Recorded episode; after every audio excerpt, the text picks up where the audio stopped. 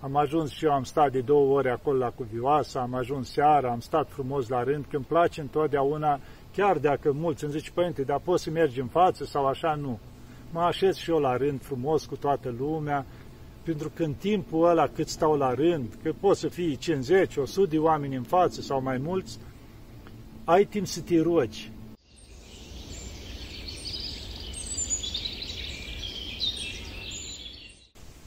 Iată, dragii mei, că ne vedem iarăși. O să încerc pe scurt să vă spun câteva lucruri, cu toate că știu că știți, dar vă mai, vă mai reamintesc un pic despre cuvioasa Parascheva de la Iași. Uitați-vă, cuvioasa noastră Parascheva, ocrotitoare a Moldovei și a întregii României. V-am mai vorbit și anul trecut. Dacă o să căutați filmare chiar de un an în urmă, despre cuvioasa Parascheva, despre câteva spunem așa, minunea cuvioasei Parascheva. Și acum o să încerc, așa în câteva lucruri, pentru că e ziua ei acum, în curând, să spun un pic din viața ei. Pentru cei care poate nu au apucat să o citească, nu știu. Cine cu vioasa Parascheva? S-a născut în Epivata, univa aproape de Constantinopol, într-o zonă. Se zice că avea părinți destul de bogați, adică înstăriți. Și au primit o educație aleasă, crescută frumos, în credință, în respect. Și mai avea un frate care i-a plăcut mult învățătura, deci o trecut un pic pe la școli așa și tot așa crescut, credincios și bine, au apucat calea monahismului și mai târziu a ajuns episcop. Deci tot cu viață sfântă, fratele cu vioasei Parascheva. Din călugărie au primit numele de Eftimie.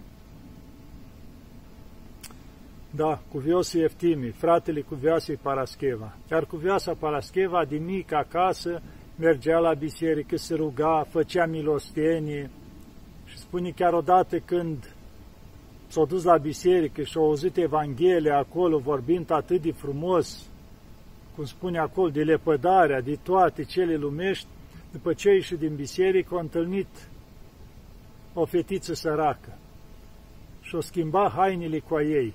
Hainele ele frumoase ale ei, cum era na, îmbrăcată din familie bună, le-o dat la fetița aceea și au luat hainele ei cele sărăcăcioase. Și au venit acasă și normal, întrebată părinții, dar unde sunt hainele? Păi le-am dat, chiar de erau și ei credincioși, totuși, măi, dar nu mai fă lucrul ăsta, totuși și tu ești, nu ești una dintre cele sărace, o certat un pic.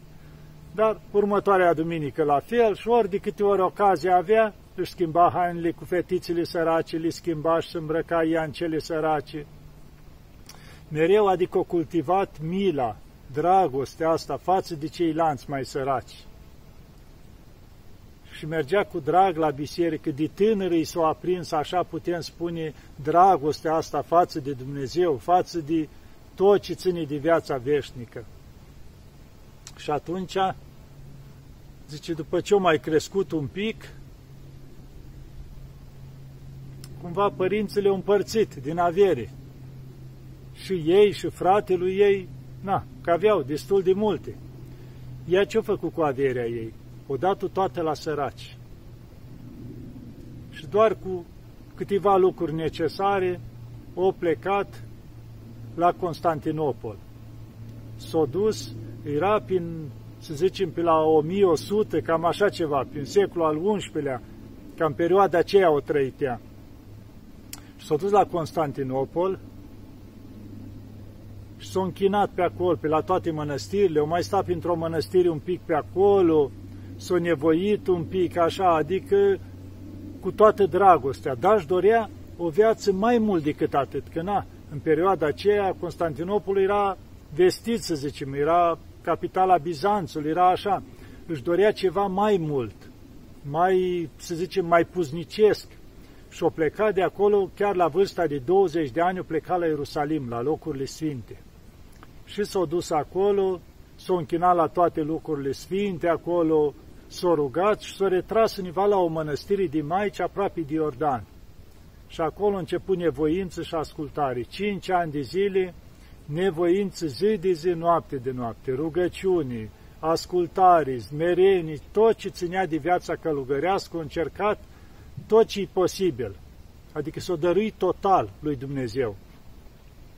Și pe la 25 de ani au avut o descoperire. I s-a arătat un înger și a spus că e timpul să întoarcă în patria ei, ca să-și lase trupul acolo.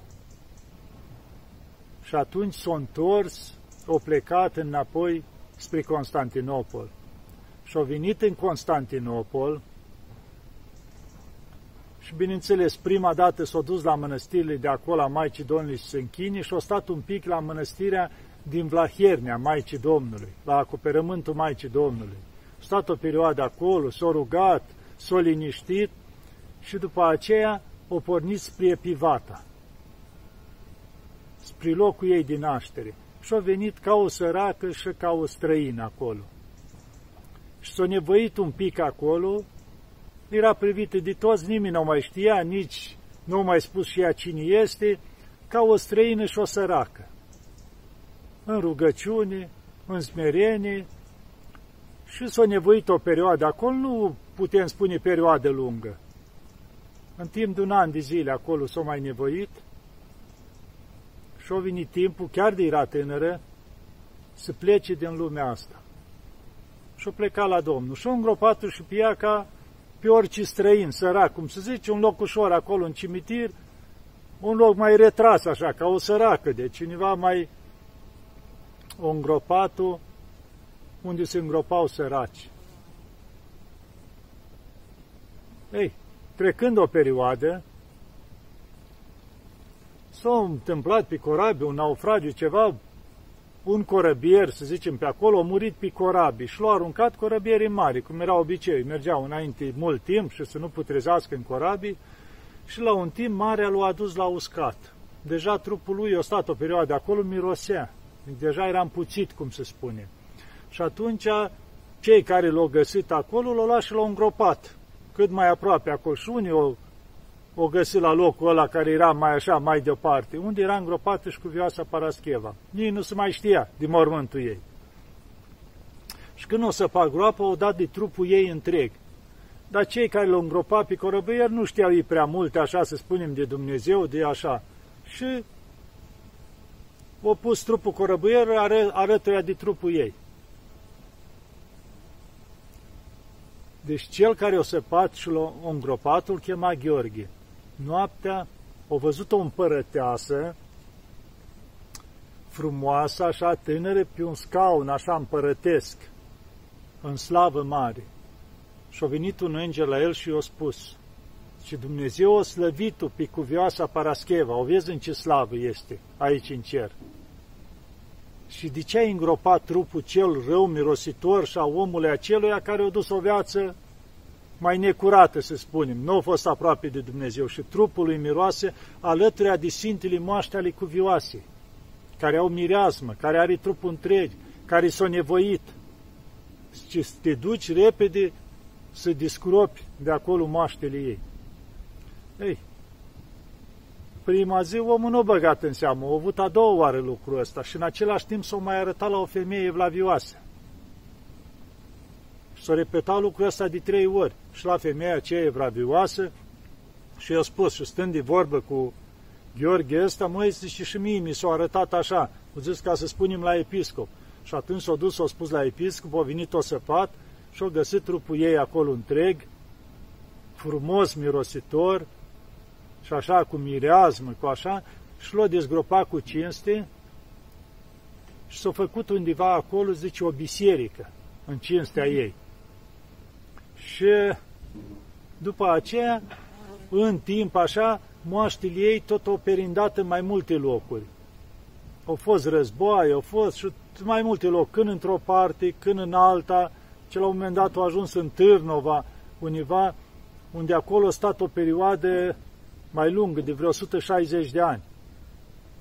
După aceea, iară război, iară greutăți prin ce trecea lumea atunci și mai târziu a ajuns la Constantinopol, la Patriarhia de Constantinopol. Și na, era în perioada aceea când deja turcii mai târziu ocupase Constantinopolul, era într-o situație mai grea, Patriarhia de Constantinopol. Și atunci era domnitor al Moldovei Vasilii Lupu, unul din bine credincioși domnitori, că am avut mulți înainte, oameni cu credință de Dumnezeu, care îi durea pentru țară, pentru oameni, făceau biserici, căutau să aducă Sfintii moaște ca să o crotească țara, deci chiar li păsa de țara noastră. Și auzind de el probleme la Constantinopol, având legătură cu patriarhia de acolo, i-a ajutat să-și plătească datoriile la turci, care erau foarte mari, de sute de pungi de galbi. Și i-a ajutat și le-a achitat datoriile. Și atunci patriarhul de atunci a vroiat, eu ce pot să dăruiesc în loc? Păi zice, na, ce să ne dăruiești? Ceva duhovnicesc dacă se poate. Sfinte moaște. Zice, uite, avem moaștele Sfinte cu Viasii Parascheva, dacă vrei să le dăruim. Cum să nu? Și atunci o trebuie să mai dea din nou, iară sute de pungi de galbini, turcilor, ca să dea voie să transporte moaștele cu Viasii Parascheva, că înainte era o lege la turci. Mort mai, care o decum mai mult de trei zile, n-avea voie să fie transportat într-o parte în alta. Și atunci au plătite ană bani grei de aur, cum se zice la turci, ca să schimbi legea asta sultanul și să poată fi transportate moaștele cu Viasii Parascheva în Moldova. Și în felul ăsta au fost aduse, cum se spune așa, așa au rânduit Dumnezeu, chiar cu suită de asta turcească moaștele, în afară de preoți creștini care le aduceau, au fost suite turcească, ca să asigure paza, să treacă cu bine până la noi. Și unde le-a întâmpinat Vasile Lupu cu episcop, mitropolitul timpului aceluia și au adus moaștele la noi. Uite așa o și-o dori cu viața Parascheva să ajungă la noi, la Iași, unde o avem o crotitoare cu toții. Chiar anul ăsta când am ajuns în țară, am ajuns și eu, am stat de două ore acolo la Cuvioasa, am ajuns seara, am stat frumos la rând, când place întotdeauna chiar dacă mulți îmi zice, părinte, dar poți să mergi în față sau așa, nu. Mă așez și eu la rând frumos cu toată lumea, pentru că în timpul ăla cât stau la rând, că poți să fii 50, 100 de oameni în față sau mai mulți, ai timp să te rogi. Întotdeauna caut, adică să am timpul ăla, că e un sfert de oră, că e jumătate de oră, că e o oră. Timpul ăla până ajung la raclă, pot să stau de vorbă cu vioasa. Că știți că acolo nu pot sta mult, că sunt atâția oameni în spate dar până acolo ai tot timpul să te rogi. Să stai de vorbă cu vioasa, să-i mulțumești cu vioasei, să-i ceri ajutorul. Și așa am stat și eu seara, după aia a doua zi dimineață m-am dus din nou la liturghie acolo, am stat frumos la Sfânta Liturghie, am stat, bineînțeles, la rând, m-am închinat iară, m-am bucurat, cum se spune, de darul cuvioasei Parascheva acolo, de mila ei, de rugăciunile ei. Da, și încerc întotdeauna când ajung în țară să ajung la cuvioasa, să-i mulțumesc că n-am mai intrat acum în amănunte, cei care vreți căutați filmarea de anul trecut despre cuvioasa Parascheva, despre minunile care le-au făcut la noi aici și la bisericuța noastră, darurile ei care le-au făcut aici, că avem aici la noi și veșmântul care au fost îmbrăcate moaștile ei care de acolo, avem și o pernuță de acolo, de la cuvioasa de la Iași. Deci avem daruri de la Cuvioasa Parascheva. Și de asta nu mai intru în minunile care le-au făcut cu noi aici. De aceea toți care vreți să vă duceți, să vă duceți cu drag la Cuvioasa, că ajută mult. Multe minuni se fac acolo. E o crotitoare a tuturor.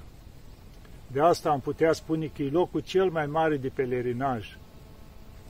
Să duc și peste 100.000 de oameni acolo la ziua ei, în zilele cele, la închinare, așa, adică foarte multă lume se duc, stau la rând acolo, nu contează, și 10 ori, și 15, stau cu drag oamenii și întărește și cu vioasa să reziste, să ajungă la rând acolo, cumva să o salute, cum se spune, de ziua ei. De aceea, care puteți, duceți-vă cu drag așa la cuvioasa, că o să vă răsplătească și ea la fel cu drag să ne ajute Maica Domnului și cuvioasa Parascheva și să mijlocească pentru noi la bunul Dumnezeu totdeauna. Doamne ajută! Amin. Cuvioasa noastră Parascheva